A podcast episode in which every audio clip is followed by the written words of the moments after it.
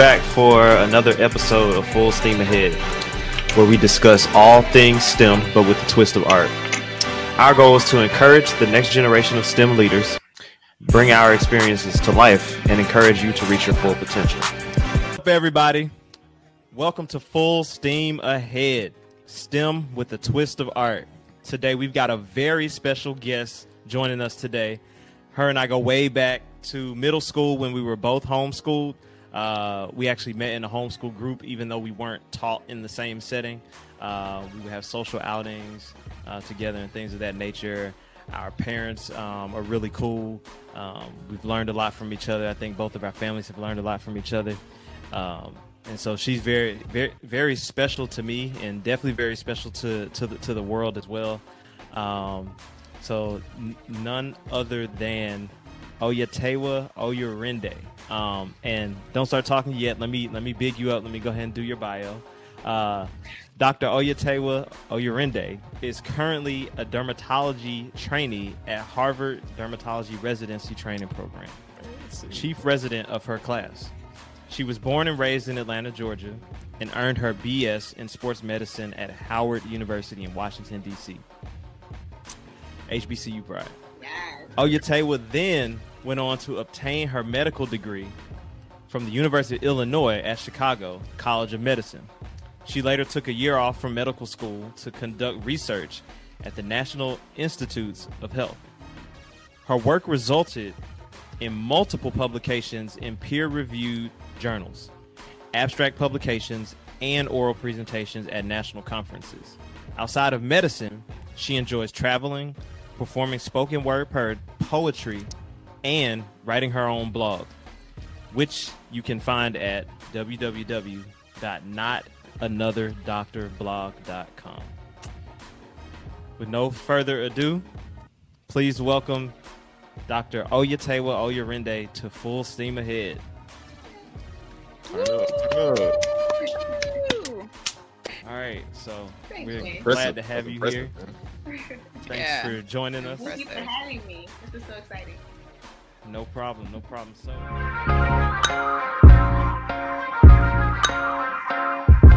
speaking of growing as as a as a human, um, we have all been through been through college. We've you know finished high school, gone to college, you know, done our respective uh, post secondary degrees, blah blah blah, all that stuff. Tell me what first inspired you to go into STEM. Yeah. Um, it's funny saying now it didn't it didn't age well, but it was Ben Carson. It was Ben Carson. Okay. it, just, it just doesn't it just didn't age well. Um, I'm not gonna lie though, like you know, when I was a kid, I read all of his books. You know, I, I wanted to be Mhm. just like him. I wanted to be actually, I wanted to be a pediatric neurosurgeon, just like him. And it wasn't even like my parents forcing it on me. It was just his story inspired me, and I just I just loved everything he stood for. Um, and I still support all the medical things that he did. I mean, he was a beast. He definitely made. I mean, he made black people proud. Um, he made, you know, all kinds of stuff. So I'm, I'm not going to take anything away from his um, from his accomplishment Resume. because of his uh, political standing. But um, that's what first inspired me to go into it in terms of like switching from pediatric neurosurgery to like dermatology over time. I think that was there are a lot of little situations that made me realize that black people specifically didn't have enough advocacy in the dermatology sphere. Um, and so Mhm. wanting to, to to be in a place where black people needed additional attention. And so I learned more about derm and how I could be helpful to black people within this space. So that's what ended up how I ended up here. But I, it was first Ben Carson. Not even gonna lie to you. Okay. Uh, I think there's a lot of one us. s- You said what? I'm uh, sorry to cut you. I, no, I, said, I think there's a lot of like black people that went into medicine, like looked up to Ben Carson, and and, and hopefully they can, like you said, like separate his medical career and his the advancements he did during his time from his his later life. You know. All right. So speaking of uh, dermatology, um, what would you say is the biggest misconception about about the field, about the field of dermatology? Yeah, no, actually, this should have been my blow off steam. Um, the, the biggest misconception is that dermatologists are like um, Botox and acne medicine, right? And that that is all we do. Do Mhm. dermatologists do Botox and do they take care of acne? Absolutely. By the way, acne can be really bad. Also, people act like acne is, is mild. It's just that it's mild for them. It, it can get really terrible. But anyway, um, dermatologists do a ton of other things that are very important. And the reason why I think that's annoying and also dangerous is that there are other doc because this is our culture within medicine to think that dermatologists aren't doing serious medicine. Um, they will hold off on calling dermatology to help a patient until they really think they can't do anything, and then they call us when we could have helped a lot earlier. So I think it's actually dangerous Mm. patient care. And in, in my program, we get a lot of inpatient dermatology experience, which is great because I like complex medical dermatology. And um, I can't tell you how many times I'm like, ah, I wish we had got this consult like a week earlier. We could have made a difference in this patient's outcome. Um, I think people often think that derm is only cosmetic, and I do think that cosmetics is a is a part of dermatology. But then dermatology, the skin is a huge organ that tells you what's going on inside the body, inside the brain, inside like all the other parts of the body. And so besides just cosmetics, it's telling you when someone's really sick. And oftentimes way before anything else will. Before the blood work will, before they have pain, a rash can tell us, oh, this person might have cancer, right? This person might have something else before they get any other symptoms. And so if we can hmm. identify their cancer at the stage where it's just a rash, we might be able to like get a full body scan, figure things out, and like save their life. Whereas if the rash happened, people ignored it, and then five years later we're finally addressing it, well then now it's harder to save their life. So those are the kind of things that that frustrate me a little bit about how people think about derm. Um, yeah. Now it's a selfish question, at least to help my help my patients out. What are some things that that that you would want to be like as a dermatologist want to be called on in the hospital that Yeah. get delayed? What are some Yeah, I think the big things are if someone has a rash and they have a fever at the same time, if you have a dermatology team that is not every hospital actually does have an inpatient dermatology yeah, team. So, it, so it, it is tough, but those are the kinds of times where so someone comes in, right, and they have a fever and a rash that looks really bad. Maybe they're flaking all over their body. They have like issues in the mouth too, like blisters in the mouth. That can be concerning for a lot of really bad drug reactions. If people aren't thinking about that, they might not even ask the patients the right kinds of questions about the drugs. People might say like any new medications and yes or no and they keep it moving. But the real question is, have there been any new medications in the last month? Tell me if you've taken NSAIDs. Have you taken Tylenol? I mean, have you taken ibuprofen for a headache? Like ibuprofen can cause really bad drug rashes, and people don't even think about that, so they don't ask. So the patient could still be taking the medication that's actually causing all these problems. Um, I think the big one is like Stevens-Johnson syndrome, and people it is concerning because it causes it can cause blindness, it can cause erosions in the genitals that um, cause scarring that can't really be fixed, and the blindness can't be fixed. So if they don't start on the right kinds of medications to try to slow it down early on in the course, then it just there's not as much that can be. I mean, Stephen Johnson's you do just let it run its course, but we do have some medications that you can start early on um, that can help prevent, um, or even just knowing to call the eye doctor. I think a lot of times people don't know you need to call the ophthalmologist. So I, I don't want to get too deep into the medicine, but you know, I mean, things like that that people don't even really think about derm for, right? Um, and uh, so that just gets a little frustrating. okay. Okay. Cool. Cool. So yeah. interesting. Yeah, that that is really interesting. I, I I'm I can't even lie. I was definitely one of those people that when I hear dermatology, I automatically think of um, skin, hair, and nails. See, at least I knew the hair and the hair and nail part because a lot of people don't even think about that. They just think skin, right? Yeah, you. But no, But it is skin, hair, and nails, though, James. Like that's what it Mm-hmm. is. It's just that people think that skin automatically means not important, right? Um, Right. And it's true. Most of our stuff is not like life and death in the moment. Ninety percent of derm, or ninety-five percent of derm, is not going to kill the person in that minute, right? So it's not trauma surgery. Um, but that doesn't mean that it's not extremely important and can't lead to death over time. Um, it's just not going to most of the time lead to death in that moment. So people think it's not important. But I think about like we have patients all the time that have cancers or they they don't have a great immune system and then they have a very small rash and then no one calls us and then it's a deep fungal infection that on another person on a healthy person like you it would make you really painful and it, you would call like it would be an issue but for some of these patients with immune systems that aren't working properly those very small rashes if we were to come in and take a sample of it we'd be like oh they need to be on this really big gun antifungal medication and that gets delayed and that could kill the patient in a week or so. Hmm. You know, so things like that. Right. So okay, in in terms of uh, while we're speaking on things that you might not expect from from a dermatologist, um, you are working with COVID patients, correct? A lot. Yeah. Uh, I've I've seen you've been doing doing a lot with that. Um, describe that for me. Like, what are what are some of the pros and cons, and how did you even get you know in involved with that sort of thing? I don't think most people really, when you think of COVID nineteen, you would think of you know like uh in Taylor, you're in internal medicine, so it, I don't know if that's even all the way up your alley, but I think people would think of internal medicine before they thought of dermatology. So how did you how did you get involved in that, and what's what's your you know what's your experience with it?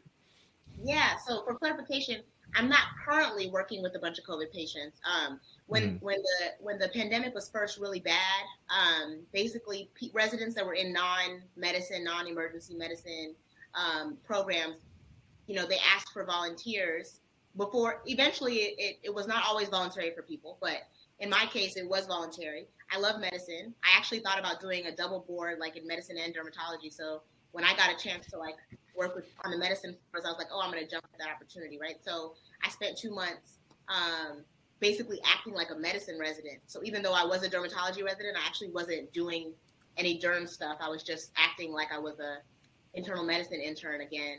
Um, and it was a, a crazy experience because I was on the COVID unit, so all my patients were COVID positive. And um, it was when we didn't know anything about it. We were still giving people medications that we know now don't work at all.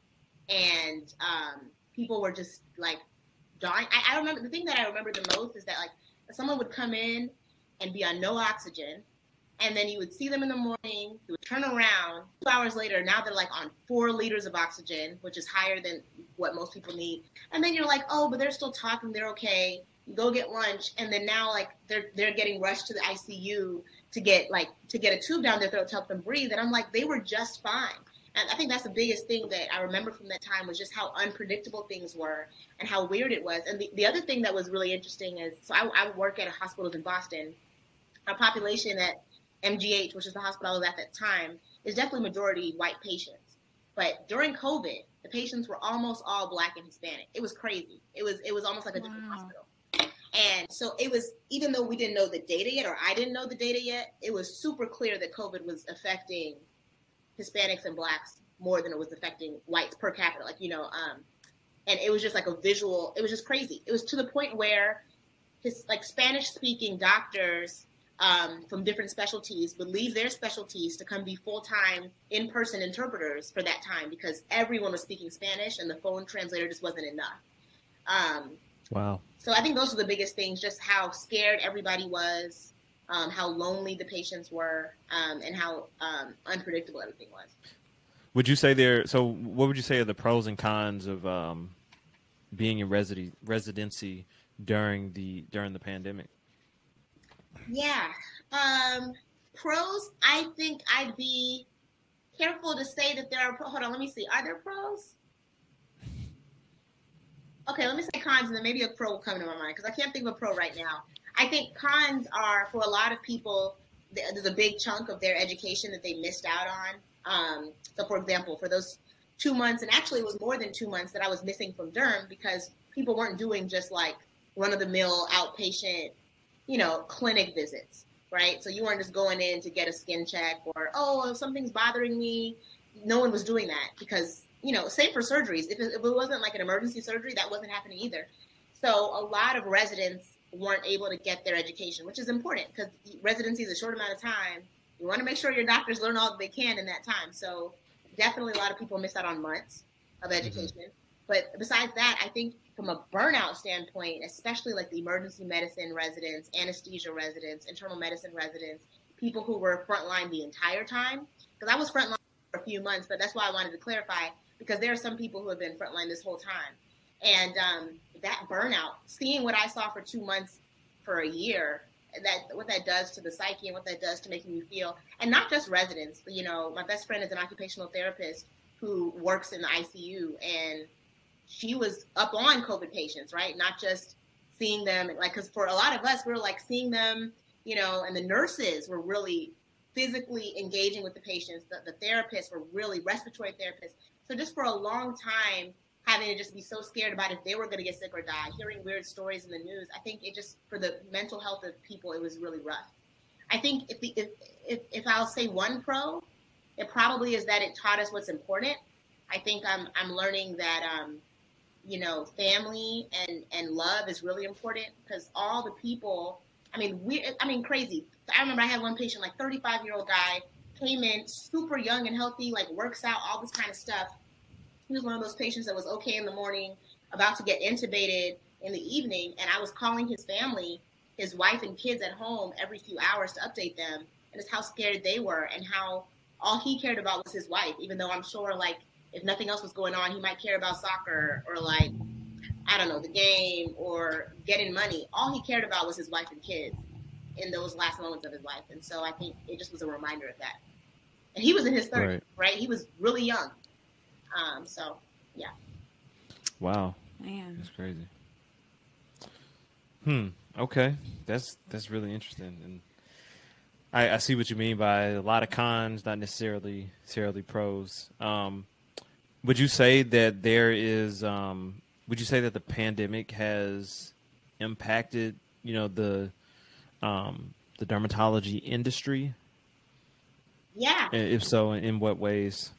Yeah, definitely. I think um, uh, not just derm, but everybody. It forced us to start doing things more telemedicine, like um, kind of from home, or just like using video, kind of like what we're doing now which actually taught us that in dermatology we're not ready for telemedicine the way we thought we were because people send really mm-hmm. crappy photos and the video is like an old person like can you see my elbow do you see the thing you know and um, we're like no i can't see that so you still need to come in because now i need to take a sample so i think it helped us realize that at some point we're going to have to be able to be as virtual as possible across the board with medicine. Because if this happens mm-hmm. again, we need to be able to very quickly switch into something that's sustainable. And it taught us that derm is not yet ready for that. We have to figure out. I mean, I don't know, like how are we going to have photo centers and, and CVSs so that people can get good photos? Are we going to have like booths in Walgreens? So like, what kinds of things are we going to do so that patients who have an amazing camera or have access to take a picture of their butt or their back or their vagina or something, like, how are we going to get that, that those images clearly. Um, so that was something that affected it. I think besides that, we, we learned that COVID can present in the skin first too. So tons of COVID rashes, tons of, I'm sure people have heard about the COVID toe, which I don't know if I fully believe in the COVID toe, but basically the just different rashes on the body that may or may not represent COVID um, that have been really interesting. Um, Didn't they say uh, weren't babies getting or kids getting rashes or something like that that they? Yeah, and I mean, weren't sure about. Yeah, and it makes sense because every other virus can cause a rash, so why wouldn't COVID be able to cause a rash? But I think, um, you know, it's interesting to note like there are there have been some patients that got tested for COVID because of a rash. So that was the first thing that they had with no respiratory symptoms mm-hmm. or anything. So okay. those are interesting things. Um, but I think telemedicine or just doing things virtually is probably the biggest legacy that COVID's going to have on medicine as a whole. So. Okay. Did y'all see a lot of uh, have you seen a lot? Have you in your program seen a lot of patients with uh, multi-system inflammatory syndrome? Where it's weird. I'm starting to see more of it. I think the weird thing is that I'm at. I'm currently on a rotation at Children's Hospital, and so we definitely are seeing it there. Um, I didn't see a ton of it when I was on the the inpatient unit taking care of COVID patients, and I think it's just because at that time maybe that was happening and we just didn't know, right? Because I think we know now that you don't want to rush to put somebody on a breathing tube or intubate someone. You actually want to make sure they really right. need it. At that point, we were trying to do really early intubation, and so I think that um, we weren't. I think people were rushing and not really figuring out what was going on, and and people were crashing, and we weren't knowing why. And you probably are you you were seeing that same thing, I'm sure. And now I think we're able to kind of slow down and realize what is happening and giving it that name and and mm-hmm. identifying it that way. I think back then it just felt like chaos to me. It, it it was like so we're like almost almost a year into it, but when yeah. it, when the pandemic first started, like we didn't know anything, so we were just it, it was interest it was interesting just seeing like how medicine like evolve like right in front of our faces. Right. And and so like it started off with people like even being scared to test people, Right. uh, not knowing where to like how you should isolate them, and then you know like you had mentioned like the early intubation thing. Like when people were coming in, if they went from four liters to ten liters, and they were putting two down their throat, which is something that you don't typically do otherwise. If someone has, you know, any like breathing issues, you kind of wait and hopefully they can recover. We weren't using steroids initially, like we were holding off on steroids, and I think that may have contributed to uh, to people deteriorating so quickly because we weren't weren't using steroids like we're like which is standard of care now. So Right. yeah, it it's a lot of lot of things have have evolved over over time, and I mean it's no fault of of anyone's. It's just it, it was something that was completely new. You know, a new strain. Coronavirus has been around, but this strain of coronavirus being new and everyone just figuring it out. Right. Yeah. Yeah. Yeah. It's been crazy to watch. Yeah, well, that's a perfect segue into a question that I have. So, the industry has definitely progressed over the years. I'm curious where you would like to see it go from here. Um, and specifically derm or medicine, would you say? Derm, Okay, derm. derm. I think one of the things that's also changing during this time, we kind of alluded to it, but just um, this awareness of the discrepancy between how black people's black people's outcomes um, and Hispanic people's outcomes and, and versus white patients' outcomes, and that's huge in dermatology. And I think COVID actually helped remind people of that. Um, but we weren't identifying certain diseases in black people because people couldn't even see the rash on, on the skin, right? Because people aren't used to looking at it. Mm. The funny thing is that when I look at a black person, I can tell when their skin is red because we've been looking at black skin our whole lives, right? You know what your skin looked like, you know what your mom's skin looked like. But for a lot of other people who are not black and are not used to looking at dark skin, like that looks like normal skin to me. You know what I mean? And so the danger in that is that sometimes when if the skin is going to be our flag warning us of something dangerous in a patient, if a doctor is not able to recognize that in the skin, then that patient is going to be the one that's going to have all the negative outcomes of a later diagnosis than a white patient would. And so I think that during this time, dermatology, and I will give it up to, you know, the, the national leadership of our specialty, they really have made that a point that we need to fix, and they're trying. Whether or not they really care, or it's just because everyone's focusing on it now, so they have to make this an important issue. I don't really care because the, the difference is being made, and I Right. patients are being helped.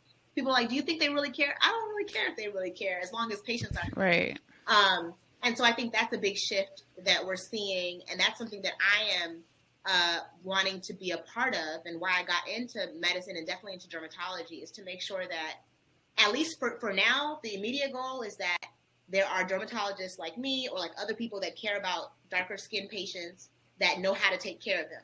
The eventual goal is that any doctor should be able to take care of any patient, you know, I think in the in the interim, unfortunately, I do think patient or fortunately, patients just feel more comfortable with people that look like them and that they perceive understand them. But I'm hoping that at some point, any doctor will be able to show that cultural competency. You know, even little things like in derm, you know, if someone has something inflammatory on the scalp or like a rash on their scalp or psoriasis or dandruff or anything, you'll have dermatologists prescribing patients something to wash their hair with every day, right? Which anyone who knows no, she's not washing No? Yeah. every day. Nor a- should she. And the funny thing is, people are like, oh, well, let's tell them to wash every day. No, she shouldn't wash her hair every day. Or it's going to be matted and dry and it's going to fall out, right? And so, even something as small as that is making a huge difference because what you're going to do is you're going to tell a black woman, wash her hair with this medicine every day. She's going to be like, this person's stupid. She's going to go home, not even pick up the shampoo, and still have the same Mhm. problem. And then go to someone else two years from now being like, I've had this rash for three years. And they're going to be like, well, why didn't you do anything about it? You see and, and, and those kinds of things were happening all the time. Just people just not being fully culturally competent when it comes to, to, to black people. And not even just Yeah, that's Even- huge. yeah, it's huge. And even when I think about other cultures, cultures that are not necessarily African American cultures, but Middle Eastern cultures or whatever, sometimes we would talk to patients, talk to the woman in the family, and tell her something. And I wouldn't, at first, I wouldn't understand why is she not acting like she's going to do this thing. And she's, you know, they're like, I need you to tell my husband this or my father this or the man in the family. And whether or not I, that's my culture, I have to respect the patient's culture so that I can give them the best care. And so I think that we're Right. moving in that direction to be culturally competent. Um, and that's what I'm most excited about seeing. That's awesome. Um, so this one, I guess it's like a, a little superficial, but um, I was wondering what are the best kind of like over the counter products for black skin. Um, I guess it's kind of like a double question. The the best kind of like economical OTC products for black skin, and what products are all hype and not worth buying in your opinion? Yeah. So, um, I'm not sure the rules when we talking about specific brands, but I'll say some concepts. Um, okay. I think um, black people tend to love natural. So what happened mm-hmm. is that companies are taking advantage of the fact that black people love natural things. Um, natural means nothing, unfortunately. Natural is a word that people can slap on anything. Um, also, mm-hmm. natural people can be allergic. So, for example, I tell people all the time, right? Like poison ivy is natural. If you put it on your face, you're gonna have a huge problem, right? And so I, I find often that like because my patients are so fixed on natural, then they'll use these products that have a ton of like plants in it that would cause similar reactions to poison ivy on their face, right? And these companies that are taking advantage of that desire for that that label. Um, and so that's what I'd be the biggest thing that I'd be concerned about with people. If you want to try a specific oil, so for example, someone's like, I really think that olive oil would work for me. What I tell people is you add in one product at a time and see how your skin reacts to it. Because believe it or not, there are tons of people that would have reactions to olive oil on their skin. You know, so mm. um, whereas there are some people who are like, I've been using olive oil on my face for 20 years and I'm glowing and all that. You know, I don't know. Um, was that J Lo was talking about olive oil or whatever to sell her little product? Um, I wouldn't know. Yeah, I think the, the, the local with the product line and says that she, you know, hasn't used any Botox or anything and used olive oil for all her life, and I'm like, sure.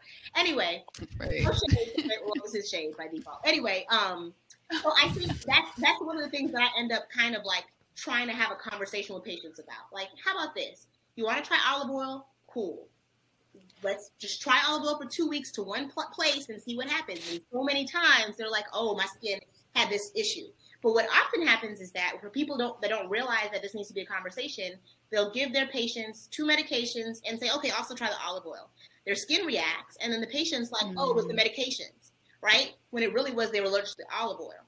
So there's nothing wrong with all the oils. The problem is that people were developing more and more allergies to these things. We have to be careful. I think in terms of black skin, the most important things are my two most important tips are making sure they use a gentle moisturizer as much as, as much as possible because dry skin gets inflamed and then inflamed skin gets dark spots. Like you you probably notice when you have an acne pimple or something that goes away, there might be a darker spot that takes forever to go away.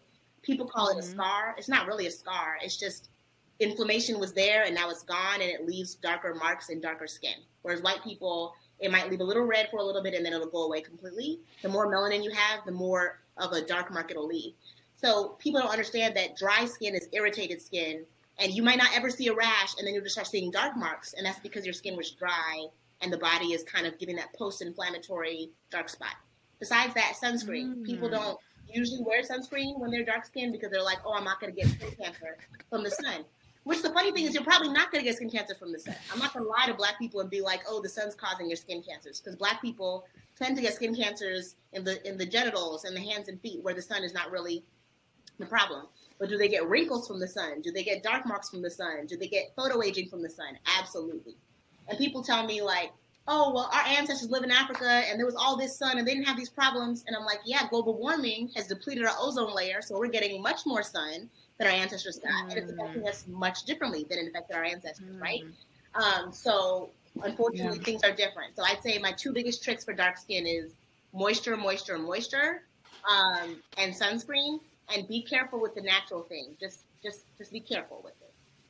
Yeah. Okay. True. That's almost like the uh um what is it? Free range chicken. like oh. free range could be a hundred feet or it could be just five feet. you don't really know. You don't know. but I still do buy the the um the the the free range uh, chicken eggs though, yeah. and the brown eggs. And I'm, I'm, I try. I'm not saying don't use natural products. I'm just saying that people right. have to not stop thinking that because it's natural, they're they're gonna do better with them and really start patch testing, pat, testing a patch of skin, seeing how it reacts before just like putting it on their whole body, thinking that oh it's natural, then it's gonna be great. Right. Yeah. Do That's you have real. specific? Go ahead. Go ahead, Taylor. All right, I'm gonna go ahead. Okay. do you have it? you know, like two cars like go to like a stop, like a four way stop, and they're just Oh my god. Anyway. yeah. So anyway, um, I was gonna ask, do you have any like products that you specific products that you do recommend for people, like as far as like moisturizing goes? And Yeah, I mean, I, I, I again, I don't know if there's rule. I'm gonna put this in, and then we can look this up, and then take it out. If I'm not allowed to talk about brands. I think the average dermatologist will always um, talk about CeraVe, and the reason being is not because CeraVe is so special, except that CeraVe is um, it, it has very few things that people can be allergic to. So although it's not olive oil based or shea butter based, which people love, it's free of parabens and fragrance and like all this stuff. So I trust CeraVe's products because I know that they're trying very hard to stay away from allergens. Same thing for um Cetaphil? sorry. Is Cetaphil one of them? Cetaphil. CeraVe, Vanacream. These companies, their whole goal is what can I how can I create a product that no one's gonna react badly to? So now within those products, it's gonna be individual what you actually like. Because some people are like, oh, this is too thick for me, I don't like it. Personally, I put Vaseline on my skin every night and I love it. Most people are like, oh, it's way too thick. But the reason why I love Vaseline is that it's only one ingredient. There's not two things in it like Aquaphor or all those other things that have other products. Vaseline is just one thing. It's very occlusive, so if you get your skin damp and put Vaseline on top of it, it locks that water into your skin, and it really moisturizes like a deep moisturizing treatment. You can't do it in the morning because then you look like a grease ball, but at night, it's almost like a mask for my skin every night, and especially around my eyes, like I notice how much more moisture I get from something like that. So, um, you know, but it's not fancy and it's not expensive. Um, there isn't. I, I what I'm excited about is another future direction is for there to be a black-owned skincare line that's for sensitive skin. Unfor- there are tons of amazing black-owned skincare lines. My issue with a lot of them is that they all also are very big on on some things in there like fragrance and plants that a lot of people are allergic to. So I just see that all the time. People that are like, I have this amazing product, but why do I have a rash? I'm like, it's because of the amazing product. Um, and so um, I am hopeful, and maybe I'll take part, you know, wink, I don't know, in, in, in a black owned brand that is also similar to CeraVe and Cetaphil and Vanacream that is for sensitive skin and not for just run of the mill, like normal skin. Because normal skin, you could put, I used to put uh, uh, Victoria's Secret lotion on my face back in the day before I had sensitive skin.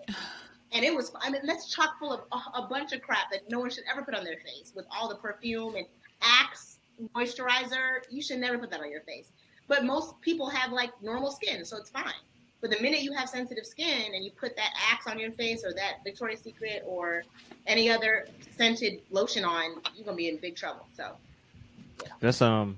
So I wanted to touch on you were talking about Vaseline, like putting Vaseline on your face. I don't, I don't think it would work for me yeah, because I just remember. So I was in like sixth grade, and I was, you know, back in like second to like all the way up until probably like you know before I decided to go bald. You know, I was trying to rock the waves and stuff like that. Yeah. Right. So I was always in the brush my hair. But I remember in sixth grade, I was putting Vaseline because one of my homeboys, he was like, "Yeah, I, I get waves because I just put Vaseline in, I just brush it." And In so I was hair? literally like, "Yeah, in my hair." I was putting Vaseline. Boy, waves was on like swim. It was like Pacific Ocean. You know, a lot going on in my hair. I was, you know, I was out there like, you know okay. but then i started getting like swelling in my head i started getting like these little bumps and stuff and it, my head it became very tender headed and um the doctor was like yeah looks like you have ringworm and i was like bro how like i'm not you know no, I, I haven't been nobody around nobody with ringworm. She was like, "Well, it can happen in different ways, and you don't have to necessarily get it. Somebody ringworm comes from dirt and a buildup of different things. So basically, what was happening, I was taking showers and my friends my homeboy's brother was telling me put it on your hair when it's damp and like you said it locks in the moisture but it was locking in too much moisture Yeah. and also locking in the grease that my body was creating on its own along with not getting fully getting rid of the dirt that was in my hair Yeah. so it caused my my scalp to react in that manner so i had to go like the whole summertime when i got a haircut man i was looking like a cheetah patched up it was it was it was all bad so i know I, I, I think to add to that, I think because Va- Vaseline is, a, is an occlusive, it really occludes everything, right? Mhm. But whatever's on the skin already, if you lock it in with the Vaseline, then that's going to be stuck to the skin. So I'd say like people often are like Vaseline gave me acne or it gave me this problem. It probably actually wasn't the Vaseline. The Vaseline just made it way worse because there was something else on the skin that wasn't fully off the skin that the Vaseline just locked in. And so like um I, this happens all the time. Like people are like, "Oh, I wear makeup. I take my makeup off, and I put Vaseline on." I'm like, your makeup probably wasn't all the way off, and then you locked in that dirt onto your face, and now Mm. overnight that dirt is like stuck under the Vaseline, cannot move. And that same thing that probably happened on your scalp. I'm not gonna throw shade on how you was washing your hair. You know, I'm gonna let that, that's between you and God. But I was I was washing it. but yeah, but I, I definitely don't say everyone should use it. People hate Vaseline if it makes them feel Yeah. weird. But it's just the concept of using things that have less ingredients than more. Mhm. Yeah, I was just I was making that point because like what works for one person might not you know work for somebody else, like you were saying earlier. So and that was the situation where it Well, I didn't work for me. A good doctor listens to their patient, right? So if their patient is being like, I don't care, this thing didn't work for me, if they can do something else, even if they don't agree. Because half the time, Mhm. I'm sure Taylor, you've experienced this too, where a patient's like, this does not work, or I don't like this, and you're like, this is the this is what you need, you That's, know. that's the treatment. Yeah. Um, you still work with the patient because if they don't want to do what you want them to do, they're gonna leave and not do it. So um, sometimes I tell patients, okay, stop this great product because you don't like it, and we'll do something else. Because if you, if you don't like it, you're not going to use it. It's not going to work anyway. So right. Yep. Anything you recommend um, to, uh, oh. as far as like cleaning, just cleaning your face? I think those same pro- those same products, like those same companies, um, they they're, they're cleaning products, they're moisturizers. All of them, again, like I said, have very few um, ingredients in them. So I really like them. If you were my individual patient and you were like, I really want to try this other product, I would look at the back, look at the ingredients, and tell you how I felt about it. But in terms of like products that I know that tend to be good for most people, Cetaphil, CeraVe, Vanacream, those ones tend to be good for like most patients. In terms of so wash when washing your face i have this argument with this particular someone in my life and if you aren't you so i was always told you should wash your face two times a day Mhm. her argument is i haven't heard that so she only does it once a day Mhm. is Is she washing it at night? so in the mornings okay.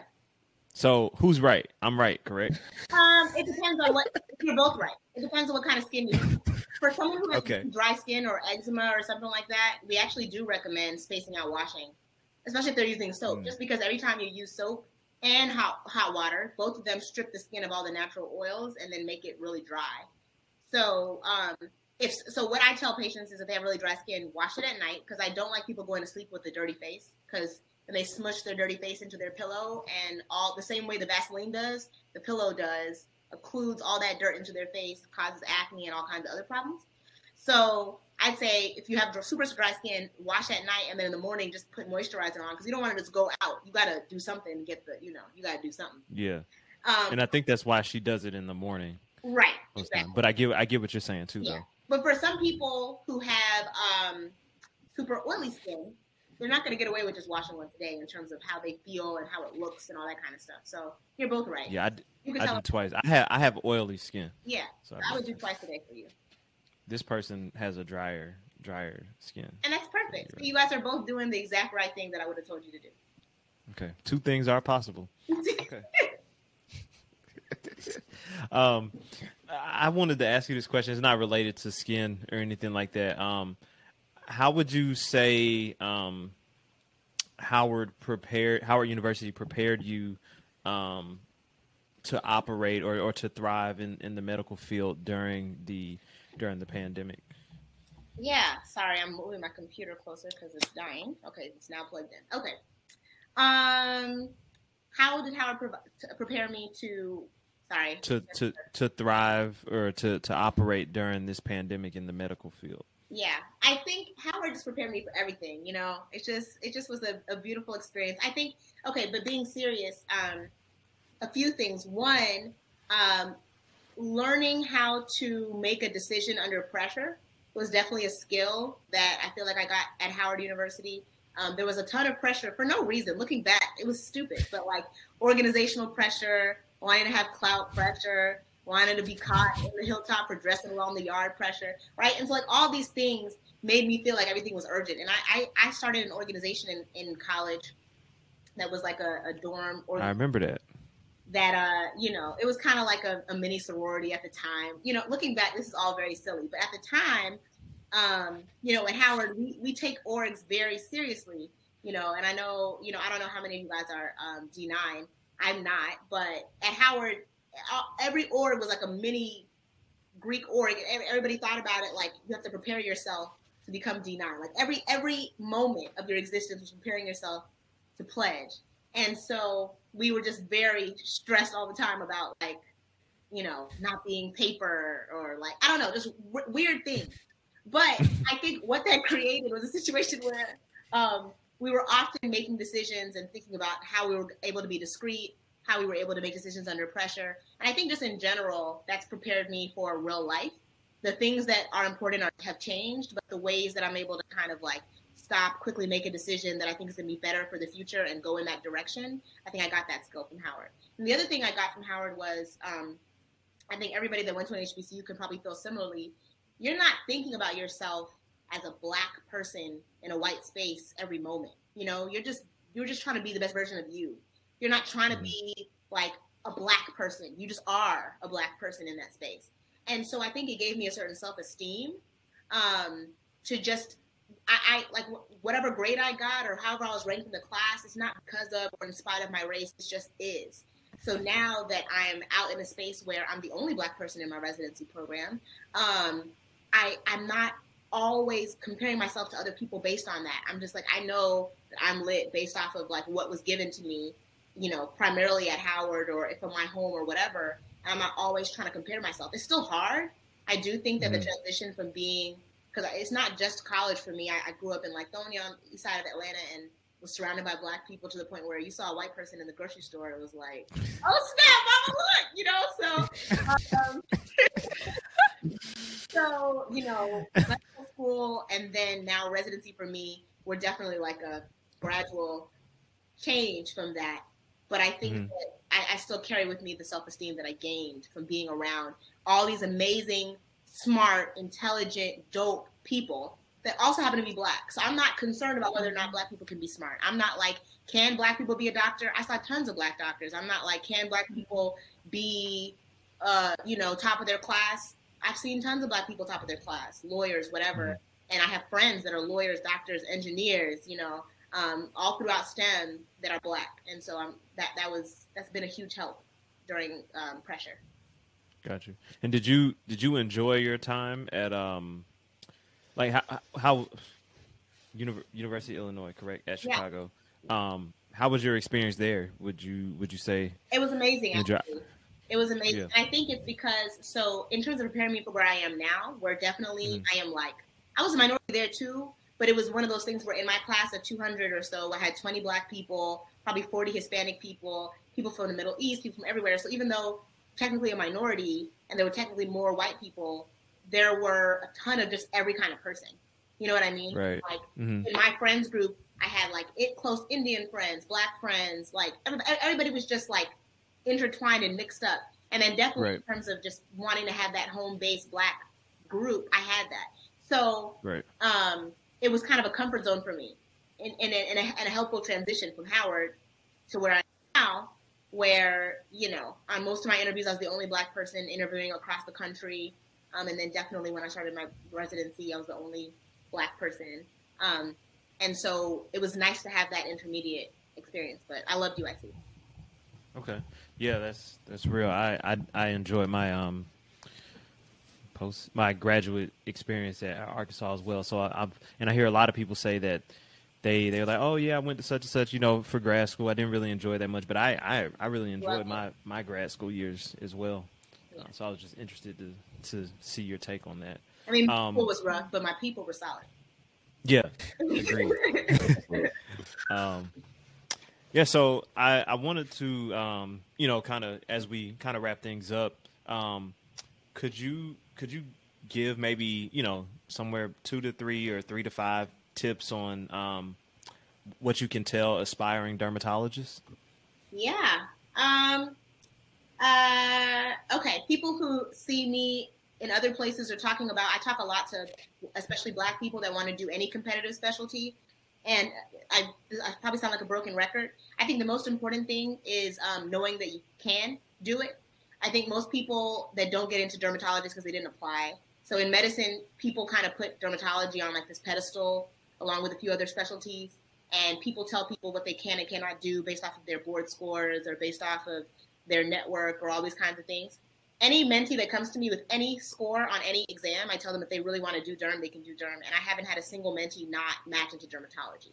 And the only reason is because they're bulldogging ahead at what they desire, right? I think a lot of times people have like these plan Bs and plan Cs, which if that's your that's, that's your jam, that's cool. I don't believe in the plan B at all. I believe in like plan A, then A point one or 8.2, I don't know, whatever. Like, you know that you're going to end up a dermatologist. That's the end, right? So I tell them, I'm like, mm. you want to be a dermatologist? That's the end. It's set. It's in stone. So the question is not, are you going to be one? The question is, how are you going to get there? And I think that framework really helps people figure out, okay, what is my next best step as opposed to like, oh no, am I going to make it? And that really helps them make it. Because people drop off all along the journey for things they wanted to do because someone tells them they can't. Because someone told me not to apply to med school that I wasn't going to get in when I applied, I got into four schools. Then someone told me that I wasn't going to get into dermatology, and I'm a Harvard dermatology resident. So those are the kinds of things that people have to like get out of their heads. That's A. B is network. I think that it's a game of how many people know you and like you, and that's all of life, not just derm or medicine. I think that's law. I think that's acting. I think that's everything. And so if you know that you're going to apply to 100 programs, you need to be trying to talk to people at those programs ahead of time to just learn about their journey to the field to just have conversations, right? Not all of them are going to be, not all of them are going to contact you back, right? Like I emailed probably 80 people three, two or three, in the two or three years before I actually applied to derm residency, and maybe only 30 people even responded to my emails. But I wasn't like um, turned off by that. I just emailed more so that I could try to get some more responses. And then of those 30 people, maybe only 20 of us, 20 of them actually got to like actually talk to me on the phone and like really get to know me. And then we got to keep a relationship over the next year and a half. But what did happen is I did get a ton of interviews all over the country in places that I'm like, there's no other reason why they interviewed me, but that a faculty member at that program had talked to me and somehow saw my name in the list of 500 applicants and was like, we should interview that person. I've heard of them. And little things like that, you can never, you can't, you'll never be able to fully quantify how it helps you. And that's a tip for all of life. And then I think um, my last thing is finding something that's unique about you that is not medical um, really helps you to stand out. So for me, it was my spoken word poetry, which when I first started my interviews, I didn't realize that putting it on my application, because I wrote my personal statement about poetry. And I didn't realize that people were going to ask me to do poems in the interviews. So luckily, after the first interview, I was ready um, because my poetry is definitely very black and very um, political. Um, definitely not like what you want to do in front of like you know, I don't know, old white men on a panel. So I had to like you know be ready. So, but I, I got my little colorism poem. It was a poem about about being dark skinned, and I uh, shortened it down to a minute because it was like three and a half minute, which is too long. And in almost, I did 18 interviews for them. In 17 of the 18 interviews, they asked me to do a poem, and you just don't wow. forget. Wow, that's the, deep, man and and they all heard the same poem about being dark skinned and you know you know white standard of beauty and all this kind of stuff right super awkward because again most of these people are old white men specifically that are interviewing um, but you're not going to forget the girl who did the spoken word piece about colorism in the interview you just can't forget that girl right and so I right. tell people i have mentees that play the piano that put it on their their CV with a link to their YouTube video channel. You don't forget the the maestro, right? You don't forget the person who was like, I used to play professional basketball, or I, um, you know, I cook. I've, I've been to all seven continents, and these are things like like you have to have something that is gonna be like on that interview day, this person, that whatever. And people often think, oh, it's my research. Your research is not gonna make you stand out unless mm-hmm. published in like, I don't know, I don't know, New England Journal, and and, and yeah. if you publish on like the efficacy of the COVID vaccine, that will make you stand out. You know what I mean? Or something like that. Like you want the Pfizer trial. But like besides that, like your research is not going to make you stand out. Everyone does research. Your organization, everyone found an organization. Everyone likes to cook. You know, like everyone likes to run. Everyone likes to cook. You know, I'm just being honest. oh, my hobbies, like I like to cook and run. Everyone likes to do that. And there's nothing wrong with putting down your hobbies, but it's not going to be the thing that people remember you by. So I tell people figure right. out what it is about you that is unique enough that you can sell so that they can have a one liner. Okay, this person who does this that wants to come to our program. Um, the poetry girl, the, the guitar boy, the basketball girl, whatever. Like have that word about you. And um, so I think with that networking and believing you can do it, and for me believing in God, um, you know, the, the, my first point you know, just knowing that I'm favored and, and that God puts me where I need to be, that really um, helps me. So hopefully that's helpful to somebody. Yes. Yeah, man, that, that was that was yeah, that was real good, man. Now you said you have a lot Yeah. of uh, mentees. Uh, how do these people find you? Are these people that just are like in the medical school that's affiliated with the university, or Um, I how, think how do people find you? I think most of them find me either um, from my blog or from Instagram because I advertise for my blog on Instagram or from a friend of a friend. Like people will often be like, "Oh, you're black and you want to go into derm." Oh, I know this girl who's black and in derm. So that's like often like the way that people find me. But on my blog, I um, I, I write mostly stories that are medical stories, but they're not actually like advice stuff. So usually it's like patient stories. Don't worry, HIPAA protected, and you know the, the Yeah. people at our hospital, the legal people have already read the stuff. You know, for someone tried to come for me. Anyway, um, so most of my stuff is patient stories, but I do have like an advice section where I write like the ultimate guide to matching into competitive specialties and all these kinds of things. So people like share that around, and then like usually, especially like black medical students will contact me about any other advice about matching into into competitive specialties. So So we can just funnel people your way if we need to. Yeah, no, for yeah. sure. If you go ahead and drop your drop your handles for um for social media and your and your blog. in the in the chat or say it out loud. You can say it out loud. Um, so my Instagram is just my first name. It's at Oyetewa, O Y E T E W A, and my blog is www.notanotherDoctorblog.com. And my Twitter is also Dope. my first name too. It's the same thing. Not that I tweet, so don't don't follow me on Twitter actually. and real quick, just real quick. Is, so, is there any advice or knowledge you can share regarding the COVID nineteen vaccine? yeah, I know there's been there's a lot of uh, there's a lot of talk, a lot of different things, um, and a lot of there's a lot of fake news out there as well. But I know definitely in regard to to the black community, um, there's a lot of skepticism due to you know the the things that have happened in the past. Absolutely. Um, uh, two things I'll say. Um, one, um, imploring Black people that whenever studies are happening, that we take part.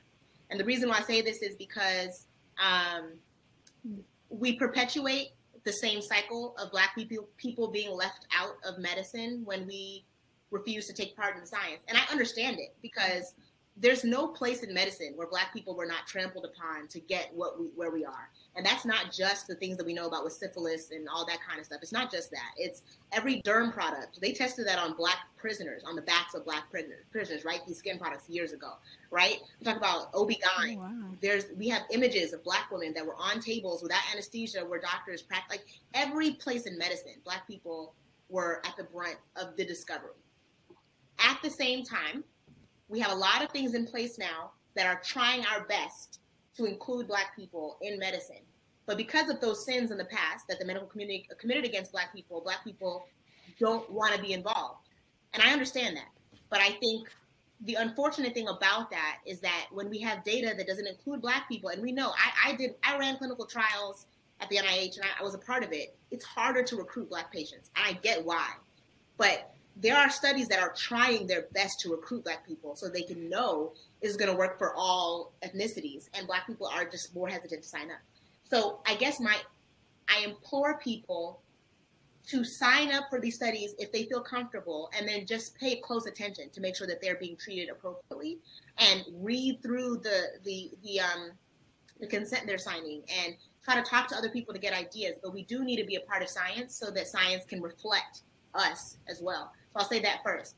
With the COVID vaccine trials, um, they did have a tough time recruiting black patients, but they did get a good number. I'm trying to remember exactly how many, or maybe 11,000. Like like nine, yeah, it was like nine, nine, ten percent of of the studies included black people, which is almost representative of what it is in the U.S. Right, exactly. Yeah. So a good number, not as much as I know they were hoping for. I think they were hoping for like 13, 14%, but they did try, and people have done really well with the vaccine so far, you know, and, you know, as Taylor could probably just attest to, I mean, Pfizer, 95% efficacy for, or is 90%, 95% effective at reducing your chance of getting a symptomatic COVID infection. And I think uh, Moderna is like 94.1%, so both around 95%.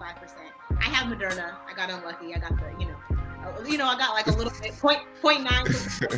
They're both excellent. They're both great. And I don't have a tail. I don't think I have a chip. The chip that I do have is probably in my cell phone, so people concerned about a chip. You do carry a chip around with you all day, so there's that.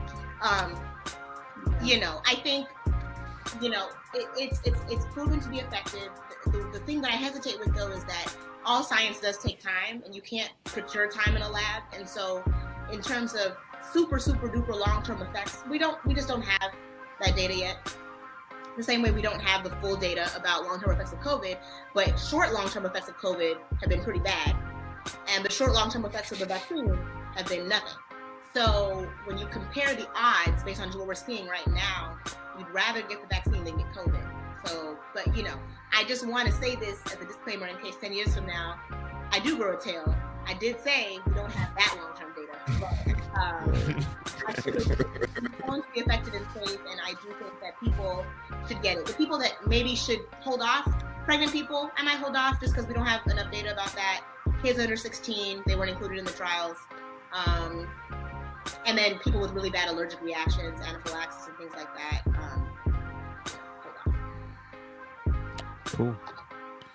Well, man. All right. That's that was that was great. That was a great explanation. Um, thank you for for joining us. You really really explained a lot of things. I definitely uh, know that the audience will get a lot from from everything that you had to say today. This was this was really dope, and thank you again for joining us. Um, for those of you listening, you can follow us uh, on Instagram at full underscore steam underscore ahead. Um, yeah, there you go. Go ahead and follow.